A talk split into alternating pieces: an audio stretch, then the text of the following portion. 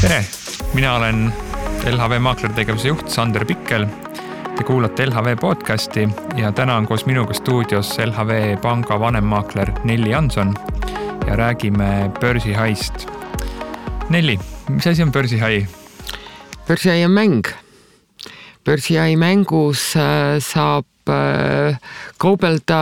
aktsiatega ehk siis teha reaalajas aktsiatehinguid, osta-müüa neid Eh, nii nagu päris, ainukene vahe siis on see, et, et tegemist on siis virtuaalrahaga, millega, millega te kauplete nende aktsiatega. nii et, et ühest küljest kaotada pole midagi, võita aga päris palju kas seda raha, mida mängida saab, kas seda on piiramatult või mis saab siis, kui see otsa saab? no nii nagu päriseluski, siis äh, ka selles mängus äh, päris äh, piiramatult seda ei ole, et, et seal on ikkagi teatud limiit. ja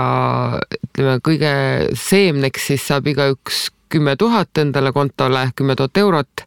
ja siis hakkab iga päev vaikselt ühe tuhande võrra kuni mängu lõpuni äh, see rahasumma siis äh, suurenema ja, ja ülejäänud on siis mängija oma kätes juba. kindlasti kuulajad tahavad teada, et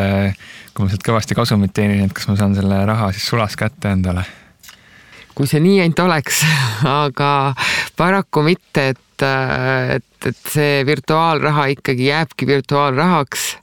Ja aga, aga hea uudis on see, et, et kui te olete virtuaalrahaga kõvasti äh, varandust kokku ajanud, siis äkki te suudate seda ka päris rahaga. just, tegelikult jah, selle börsihai nagu üks eesmärk ongi, et inimesed äh, prooviksid teha, vaikselt nii-öelda abiratastega õpiksid sõitma ja siis oleks julgem minna juba päris tehinguid tegema, et et abirattad alt ära võtta siis juba. noh, jah, eks see mängu mõte ju tegelikult ongi see, et, et selle esimese mm, pinge nii-öelda maha võtta, et inimesed, kes ei ole võib-olla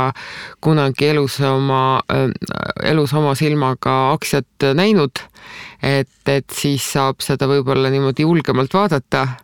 ja, ja proovida tehinguid teha ja vaadata, mismoodi aktsiad käituvad, mismoodi turg liigub, et, et see annab kindlasti sellise kindlustunde, eriti kui on ikkagi juba plaan päris rahaga ka turule minna. ja, et eh, me oleme seal seda instrumentide või aktsiate hulka piiranud, millega seal mängida saab aga ilmselt algajatel tekib ikkagi küsimus, et kuidas ma siis ikkagi valin need õiged aktsiad. ja selle jaoks me oleme siis teinud ka sellise virtuaalportfelli või stardiportfelli, kus on siis juba valmis viie ettevõtte aktsiad, mis siis võiks aidata algajatel eh, seda hirmu ära võtta, et ma ei oska siit midagi valida, et ma tahaks ka kuidagi osaleda, et näha, kuidas need aktsiahinnad liiguvad. Et tema võib siis julgelt valida stardiportfelli ja tema saab ka ikkagi äh, iga päev tuhat eurot enda kontole juurde ja võib siis äh, selle näiteks lisanduva raha eest siis midagi juurde osta või, või võtta hoopis midagi muud, äh, mingeid muid aktsiaid turu pealt siis. ja, ja kes, kes siis tunnevad, et neil on endal palju ideid, siis ei pea seda stardiportfelli üldse võtma, et, et võib kohe oma, oma ideid rakendama hakata. Võib-olla mainime ära ka, et meil ikkagi see aktsiate nimekiri on piiratud, et mis meil siis sel aastal mängus on? jah, et äh, see iga aasta on, äh, eks me üritame jälle iga aasta mingisuguse twisti sinna juurde keerata, et, et kui nüüd börsiai mängu ajaloole tagasi vaadata, siis neid mängureegleid on olnud igasuguseid, et olid ka ajad, kus näiteks kaubeldavate või mängus kaubeldavate aktsiate nimekirjas oli näiteks ka Balti aktsiad, siis olid kõik USA aktsiad, et aga siin teatud põhjustel oleme me pidanud ikkagi iga aasta järjest ja järjest seda nimekirja koomale tõmba, koomale tõmbama. Ja, ja tänavu aasta on siis tegelikult sarnaselt äh, ka eelmise aastale on meil siis mängunimekirjas äh, SB viiesaja ehk siis Standard Poorsi viiesaja nimekirjas olevad äh, aktsiad, millega siis mängus kaubelda saab ja, ja mis, mis siis sealt välja jäävad, siis, siis paraku need peavad jääma siis päris rahaportfelli me lisasime tegelikult sinna sel aastal ka kaks SB viiesajast väljaspool olevat ettevõtet. üks neist on Tesla ja teine on Alibaba. miks just Tesla ja Alibaba? Tesla on väga põnevaks muutunud viimasel ajal, et tema väga värvikas äh, juht Elon Musk äh, võtab siin, teeb siin igasuguseid huvitavaid ettepanekuid ja me mõtlesime, et oleks patt jätta börsihai mängijad siis sellest äh, võimalikust hindade liikumisest kõrvale. ja tegelikult võib sama öelda ka Alibaba kohta, et Alibaba on siis Hiina suurim internetikaubamaja. teda võrreldakse siis Ameerikas näiteks Amazoniga, et et natuke lisada mängule sellist äh, vürtsi juurde, et ei oleks siis ainult äh, Ameerika keskne see mäng seekord. jah, et äh, tuleb muidugi tunnistada seda, et kahtlemata see nimekiri piirab võimalusi ja SB viiesajas ikkagi on pigem sellised suure turukap-, kapiga või kapitalisatsiooniga firmad, mis noh, võib-olla väga agarad päevasisesed liikujaid ei ole, aga hea uudis on see, et, et äh, meie mäng, mis nüüd algab esimesel oktoobril ja lõpeb oktoobri lõpus, äh, sinna sisse satub ka kolmanda kvartali tulemuste hooaeg ja kui nüüd tulemustest rääkida, et siis kui USA-s Äh, ettevõtted oma kvartali tulemused teatavad, siis võivad äh, aktsiad ikkagi ka needsamad suured aktsiad teha ikka päris muljetavaldavaid liikumisi, nii et, et selles osas äh, ei tasu nukker olla, et peab ainult seda ühte protsenti jahtima minema, et, et tegelikult tulemuste peale mängimine ikkagi annab võimaluse jahtida märksa suuremaid liikumisi kui ma õigesti mäletan, siis üle-eelmisel aastal mäng võideti sisuliselt viimasel päeval. Äh, siis küll tulemuste peale ei mängitud, aga oli siis ülevõtupakkumine Soolas ühel ettevõttel, äh, millest siis küll loobuti ja selle peale siis selle ülevõetava aktsia hind tõusis märgatavalt ja tõi siis ka selle, seda positsioonis omanud mängijale võidu kui me nende võitude peale nüüd juba läksime, selle jutt võitude ja võidustrateegiate peale, et, et kui me nüüd tagasi mõtlema hakkame, siis neid võidustrateegiaid on läbi aastate ikka olnud väga palju erinevaid, nii et, et et siin ei saagi tegelikult välja tuua ühte ja seda ainust Äh, võlusõna või, või võlustrateegiat, mis siis, mis siis võidule viib, et, et äh, jah, võitjad on ikka kasutanud väga erinevaid variante, et mina tean näiteks aastat, kus äh, börsimängu võitis inimene, kes tegi kogu mängu jooksul ainult ühe tehingu et ta võttis ühe positsiooni mängu alguses, jättis ta sinna kuni mängu lõpuni, teised rapsisid niimoodi, et higimull oli otsa ees ja lõpptulemus oli see, et, et tema aga selle oma ühe tehinguga selle mängu võitis. jah, tegelikult ei ole vaja siin iga päev eh, hindadega kursis olla ja, ja graafikuid vaadata, et piisab ka täiesti ühest õnnestunud tehingust. aga võib-olla siin võit võidustrateegiate kõrvale võiks rääkida ka sellest, et millega kindlasti mängu ei võida. et eh, minu arvates üks võimalus seda mitte võita on see, et jäädagi oma stardiportfellile kindlaks ja ise ühtegi tehingut mitte teha. ja sellega ei võida sellepärast, et eh, selliseid stardiportfelli valijaid on meil tavaliselt eh, üsna palju. ja kui kõik, kõigil on samasugune portfell, siis ei saa sealt keegi esile kerkida siis peaks võit jagunema seal mitmekümne kuni mitmesaja inimese vahel. ehk siis ma julgustaksin kõiki, kes mängus osalevad, tegema vähemalt äh, ühe tehingu, et äh, et siis ennast kuidagigi nendest teistest äh, konkurentidest eristada. jah, et see stardiportfelli valimine on vast kõige turvalisem valik, et see tegelikult ju ei ole mängu eesmärk, eks, et kui te juba sinna mängu registreerinud olete, et siis peaks ju ka kõik võimalusi, mida see mäng pakub, ära kasutama. ja, ja, ja nagu eespool juba öeldud või eelnevalt öeldud, siis kaotada ei ole absoluutselt mitte midagi. aga võita see-eest, et Sander, äkki sa tahad rääkida sellest, mis, mis on võita? Ja et nii nagu ka eelmistel aastatel on meil seekord äh, auhinnalaual siis äh, rahalised auhinnad. esimene koht saab endale viis tuhat eurot puhtalt kätte. teine koht kaks tuhat ja kolmas koht tuhat eurot. lisaks on esimesele kolmele kohale investeerimisalane raamat LHV poolt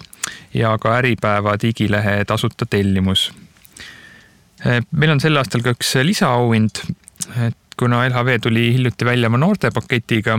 siis ei ole ka koolinoored börsihaist kuidagi välja jäänud. me nimelt siis loosi või anname siis iga nädala parimale koolinoorele saja eurose auhinna ja kuna mäng kestab siis neli nädalat, siis põhimõtteliselt on võimalik võita neli korda sada eurot. Ja siinkohal tegelikult julgustakski just eriti äh, koolinoori sellest mängust osa võtma, et ütleme, selle aasta mängu äh, eesmärk ongi siis kaasata rohkem kooliõpilasi, et juba varakult saaks äh, börsil käe valgeks teha ja siis, kui te oma koolid ja, ja elukutsed olete kõik kätte saanud ja hakkate palju raha teenima, et siis teil on juba teoreetilised teadmised sellest olemas, kuidas börsil tegutseda, kuidas investeerida ja saategi kohe oma strateegiaid äh, reaalse rahaga rakendama hakata. see aasta saab siis teha erinevalt eelmisest aastast ainult ühe portfelli. et eelmine aasta oli meil tasuline mäng ja siis oli tegelikult portfellide arv piiramatu, aga sellel aastal otsustasime me ikkagi minna tagasi sinna, et, et see mäng on meil tasuta, raha kelle käest, raha kellegi käest selle mängu eest ei võeta, aga piirang on siis jah see, et, et igaüks, kes mängus osaleb, saab teha ainult ühe portfelli. aga kuna me nüüd rääkisime siin noortest ja, ja õpilastest, et siis minu meelest on hea mõte eh, teha näiteks kas klassisiseselt mingid meeskonnad või siis klassiga terve meeskond registreerida eh, börsihaile, et siis on võib-olla kambakesi on parem, et, et saate näiteks kord nädalas äh, kokku ja, ja vaatate mingisugused oma strateegiat kollektiivselt üle, sest et mitu pead on ikka mitu pead ja ja, ja tihtipeale selline mm, meeskonna, meeskondamäng tegelikult ju arendab ka kõiki muid äh, toredaid oskusi peale, peale selle, et te saate ka äh, börsi, börsiteemas targemaks Eh, ja nii nagu Sander ka juba lisas, siis, eh, siis noortele on meil ka see aasta eraldi, eraldi auhinnad. meil üks auhind on ka tegelikult eh, parimale klassile. et läheb siis arvesse viis parimat osalejat igast klassist ja võiduklassi kutsume siis oma kulude ja kirjadega LHV-sse külla. Näitame, kuidas meie maaklerid töötavad, kuidas pank üldse töötab et kust, äh, kust tuleb sisse hoiustajate raha ja kuidas see laenudena näiteks välja antakse. et kindlasti tasub äh, klassiga registreerida ja selle auhinna nimel vaeva näha ja nii et, et see on jah, hea võimalus panna kollektiivselt nii-öelda oma nimi ka sinna võitjate nimekirja, et, et see oleks ju uhke, kui ta saaks panna ähm, kooli, kooli nime ja see ja see klass on, on võitnud börsijäi mängu, et see läheks, see läheks ajalukku. just, see oleks siis esimene klass, kes oleks võitnud börsijäi, sest me ei ole varem kunagi sellist äh, mängu teinud. jah, et äh, noh, eks äh, kollektiividega, ütleme selliste mm, klassidega või siis mingite töökollektiividega on varem ka tegelikult osa võetud, aga, aga paraku jah, ühtegi sellist meeskonda ei ole varem börsiäi mängu võitnud, et, et mänguvõitjad on ikkagi siiamaani olnud nii-öelda üksik, üksiküritajad. just. Kuidas sa ise sel aastal plaanid mängus osaleda, et mis on sinu strateegia? minu häda on see, et ma astun iga aasta ühte samasse ämbrisse, et, et ma algan seda mängu alati suure entusiasmiga ja, ja siis ma tavaliselt olen võtnud endale eesmärgiks, et mina selle äh, kogu portfelliga ühte nimesse tulemuste peale hullusega kaasa ei lähe. aga iga aasta on näidanud seda, et ma ikkagi mängu keskel murdun, sellepärast et äh, ma näen seda, et, et kõik teised sellele ikkagi panustavad ja, ja siis ma ikkagi murran oma endale antud lubadust ja, ja, ja teen sedasama ja absoluutselt iga kord see mul ei õnnestu. ma tean seda mängu alguses, et ma ei tohi seda teha, sellepärast et mulle ei meeldi see iseenesest strateegia ja aga siis olude sunnil ikkagi lähen sellele teele ja pärast ikkagi selgub, et see ongi halb otsus mul on tunne, et see tulemuste panustamine on tegelikult üsna populaarne strateegia. ja see on ka mõni, mõnel aastal päris hästi töötanud et äkki me annaksime siin äh, algajatele mõned vihjed, et äh, kust, äh, kust saada teada, kes avaldab tulemused ja kuidas neile panustada saab? noh, ütleme kõige sellised äh, inforikkamad saidid ongi näiteks Yahoo Finance, Google Finance, investing.com on selline asi, kus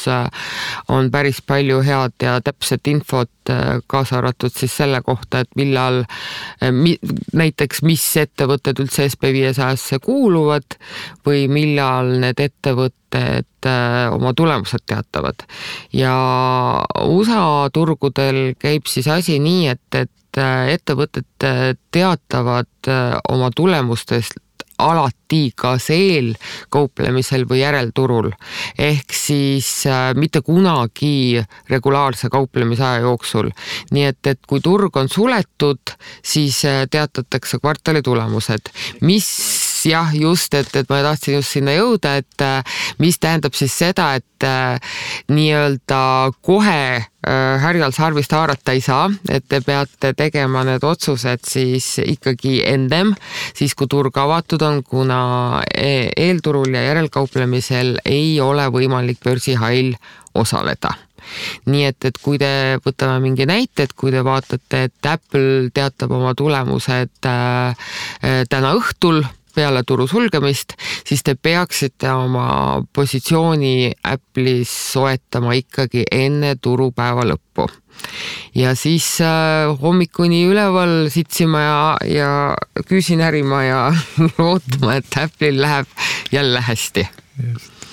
nagu alati või ja, siis mitte. jah. oleneb tulemustest. jah, selline kalendriga kalendriga on seda mängu täitsa põnev nagu vaadata, et mina olen ka tavaliselt äh, võtnud, mina, mina olen pigem võtnud nagu sellise mängu lõpus tulemused äh, avaldava ettevõtte, et äh, mõnikord on aktsiaturgudel nii, et turg natuke aimab tulemusi ette või on siis mingisugune ootus ja tehakse see liikumine juba enne tulemi, tulemuste avalikustamist ära, et aga noh, mul on ka erinevalt see lõppenud, et mõni aasta paremini, mõni aasta halvemini noh, üks variant on veel see, et, et kui, äh, kes nüüd tunneb ennast nende tulemustele panustamises täpselt sama halvasti, kui mina tunnen, et äh, siis on teine variant äh, otsida SB viiesajast üles ettevõtet, mis on nüüd turult kõvasti sugeda saanud. aga nende väga alla müüdud aktsiatega võib teinekord juhtuda niimoodi, et et, et kui peaks tulema mingi positiivsemat laadi uudis,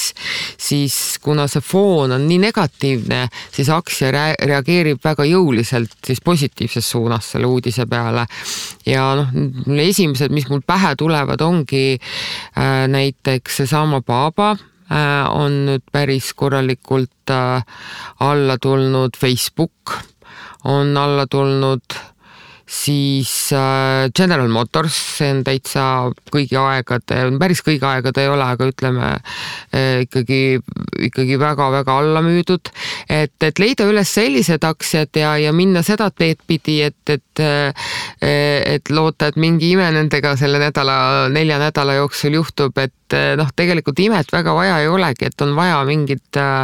head positiivset uudist ja, ja see aktsia võib teha päevasiseselt päris, päris korralikult korraliku tõusu. jah, ja kuna seal mängus ei ole sinu päris raha, et siis on sul selline nagu allapoole risk nagu selles mõttes puudub, et, et sul on võimalik siis mäng võita või siis natuke kaotada. jah, ja tegelikult, kui päris aus olla, et, et siis äh, siis eh, natukene võiks kasutada eh, ka selle mängu puhul seda filosoofiat, mis eh, päriseluski investeerimise puhul, et, et tegelikult investeerimise võib-olla lõppeesmärk jaa, on absoluutselt kasvatada kapitali, saada rikkamaks, aga ei tohiks sugugi ikkagi kõrvale jätta seda mm, vaimset stimulatsiooni, mida see, mida see tegevus ikkagi ju pakub ja, ja nii ka see mäng, nii et, et võib-olla nautida seda protsessi rohkem kui seda lõppeesmärki, et mitte siis nüüd ainult kümne küünega sellest võidu mõttes kinni hoida, vaid, vaid seda teekonda protsessi nautida. ja kindlasti, et tegelikult algajatele ta annabki ju võimaluse äh, proovida läbi mingisuguseid strateegiaid ilma oma raha siis reaalselt riskimata ja näha, et kuidas need näiteks teistega siis, teistega võrreldes äh, toimivad. Äh, meil on seekord üks uuendus ka börsihais äh, natuke siis noortele lähemale tuua mängu. teeme Facebooki eraldi börsihai kaks tuhat kaheksateist lehekülje, kuhu siis saab igaüks küsimusi postitada ja hoiame seal ka jät igapäevaselt äh, lehe külastajaid äh, mängukäiguga kursis.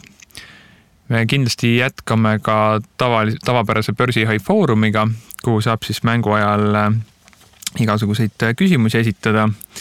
ja siis kas teiste foorumi kasutajate vastuseid või LHV vastuseid nende kohta lugeda ja võib-olla üks hea infoallikas sellisele päris alustajale on ka LHV-s,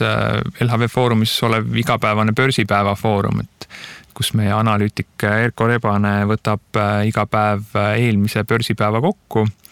ja Nelli postitab sinna enne USA turu algust tavaliselt ka selliseid äh, suuremaid liikujaid, et kes eelturul on kas tõusnud või langenud jah, et sealt nimekirjast võib ka tihtipeale midagi leida, et kuigi see nimi, nimekiri ise nüüd hõlmab äh, kõiki äh, aktsiaid, et see ei selekteeri, ei selekteeri välja SB viiesaja aktsiad, aga, aga, aga need on ka kaasa arvatud, nii et, et ka sealt võib midagi leida, et, et äkki mingi et ei pea ju olema ainult uudis äh, või ei pea ju olema ainult tulemused, mille, mida, mida jahtida, et et samamoodi võib ettevõte võtta positiivse suunaga mingi väga olulisele uudisele, nii et, et seal tasuks ka kindlasti silma peal hoida, et, et mõni, mõni idee äkki tekib nende põhjal. kindlasti küsitakse, et et äh, miks meil mäng sel aastal siis neli nädalat kestab, et börsiain siis esimesest kuni kahekümne kuuenda oktoobrini. eelmine aasta ta võrdluseks oli siis peaaegu pool aastat, varasemalt on ta olnud seal kahest nädalast kuni umbes nelja nädalani, et olenevalt aastast jah, et noh, eelmine aasta oli tõesti selles mõttes täitsa omaette eksperiment, et, et nii pikalt ei ole see mäng kunagi kestnud ja ja noh, ma ei tea, minu meelest täitsa ära väsitas, et, et ja. natuke liiga pikk oli minu meelest. me vaatasime jah seal seda mängu küla, mängulehe külastatavust, et äh, võib-olla sellised esimesed kuus nädalat oli äh, külastatavus suur jah, no siis muidugi olenes ka mängu käigust, et seal üks mängija läks äh, väga ette teistest ja siis iga nädalaga järjest see külastatavus järjest äh, vähenes. et sel aastal otsustasime siis, et teeme jälle neljanädalase mängu, mis jääb ka ilusti äh, USA ettevõtete tulemuste hooaega. et pakub nii, nii mitmeidki võimalusi seal mängus osalejatele aga Sander, äkki sa räägid siis seda ka, et kui nüüd keegi juba kannatamatult äh, istub äh,, klõbistab sõrmedega arvuti taga, et tahaks nüüd kuskil registreerima nimekirja panema hakata, et, et kus ta seda teha saab?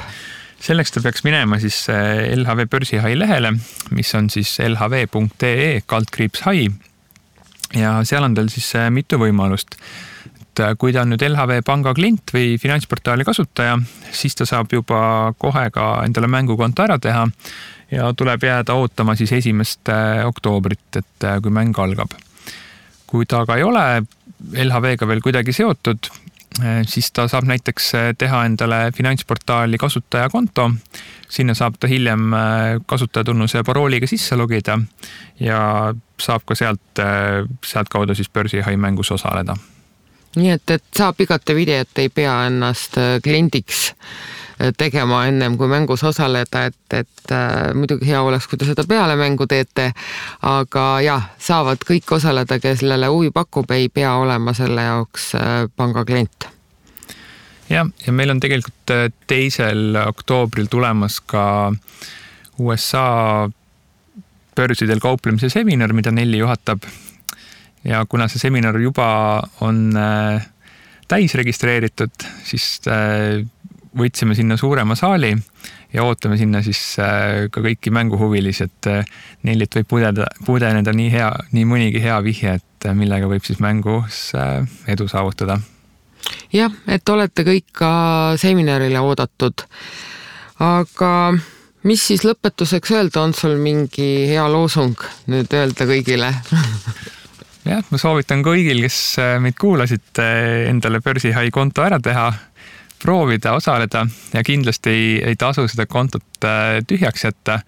et võid proovida vähemalt üks tehing ära teha, et uskuge mind, et pärast on juba kergem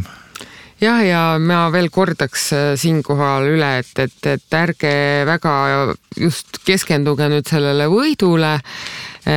vaid pigem pigem äh, proovige äh, ära kasutada kõiki neid äh, õppimisvõimalusi selle protsessi keskel, et, et kust infot leida, mille peale aktsiad liiguvad, kuidas uudised mingit sektorit aktsiat mõjutavad, mis uudised kogu turgu mõjutavad. et see, need teadmised tulevad kõik hilisemas elus või, või päris rahaga investeerimises kasuks, uskuge mind. nii et, et igal juhul veel kord kaotada ei ole mitte midagi, võita ka terve maailm, nii et, et edu teile kõigile. mina olin LHV maakler tegevuse juht Sander Pikkel ja minuga vestles täna LHV vanemmaakler Nelli Janson. rääkisime aktsiakauplemismängust Börsihai kaks tuhat kaheksateist. kui kellelgi on huvi ja soovi mängus osaleda, siis soovitame külastada mängu veebilehte lhv.ee kaldkriips hai.